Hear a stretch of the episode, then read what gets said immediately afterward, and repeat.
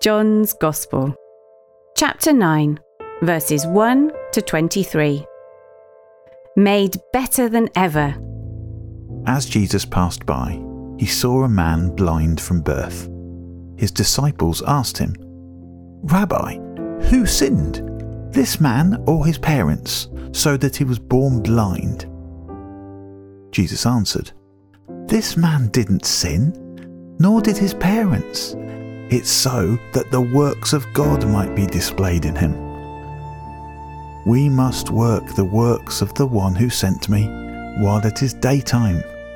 Nighttime is coming when no one can work. While I am in the world, I am the light of the world.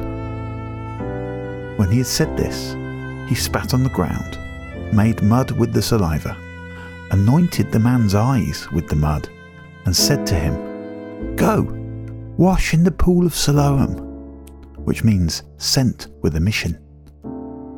Then the blind man went away, washed, and came back seeing. So the neighbours and the people who knew him as a beggar before said, Isn't this the man who used to sit and beg? Some were saying, It is. Others were saying, No, it just looks like him. He answered them, saying, I am. So they said to him, How were your eyes opened? He answered, A man called Jesus made mud anointed my eyes, and said to me, Go to the pool of Siloam and wash. So I went away and washed, and I received sight.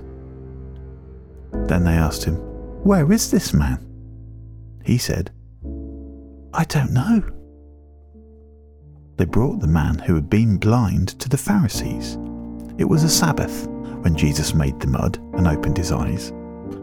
The Pharisees asked him again how he received his sight. He said to them, He put mud on my eyes, I washed, and now I see. So some of the Pharisees said, This man is not from God, because he doesn't keep the Sabbath. But others said, How can a man who is a sinner perform such miraculous signs? So there was division among them and they asked the blind man again, What do you say about him? Because he opened your eyes. The man answered, He is a prophet.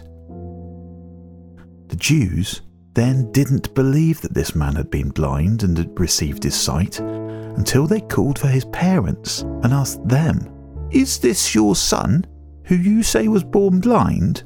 How then does he see now? His parents answered them, we know that this is our son, and that he was born blind.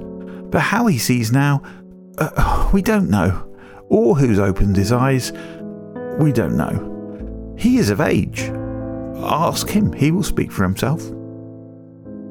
His parents said these things because they were afraid of the Jewish leaders, who had already agreed that if anyone declares Jesus as the Christ, they would be expelled from the synagogue. That is why the parents said, He is of age. Ask him.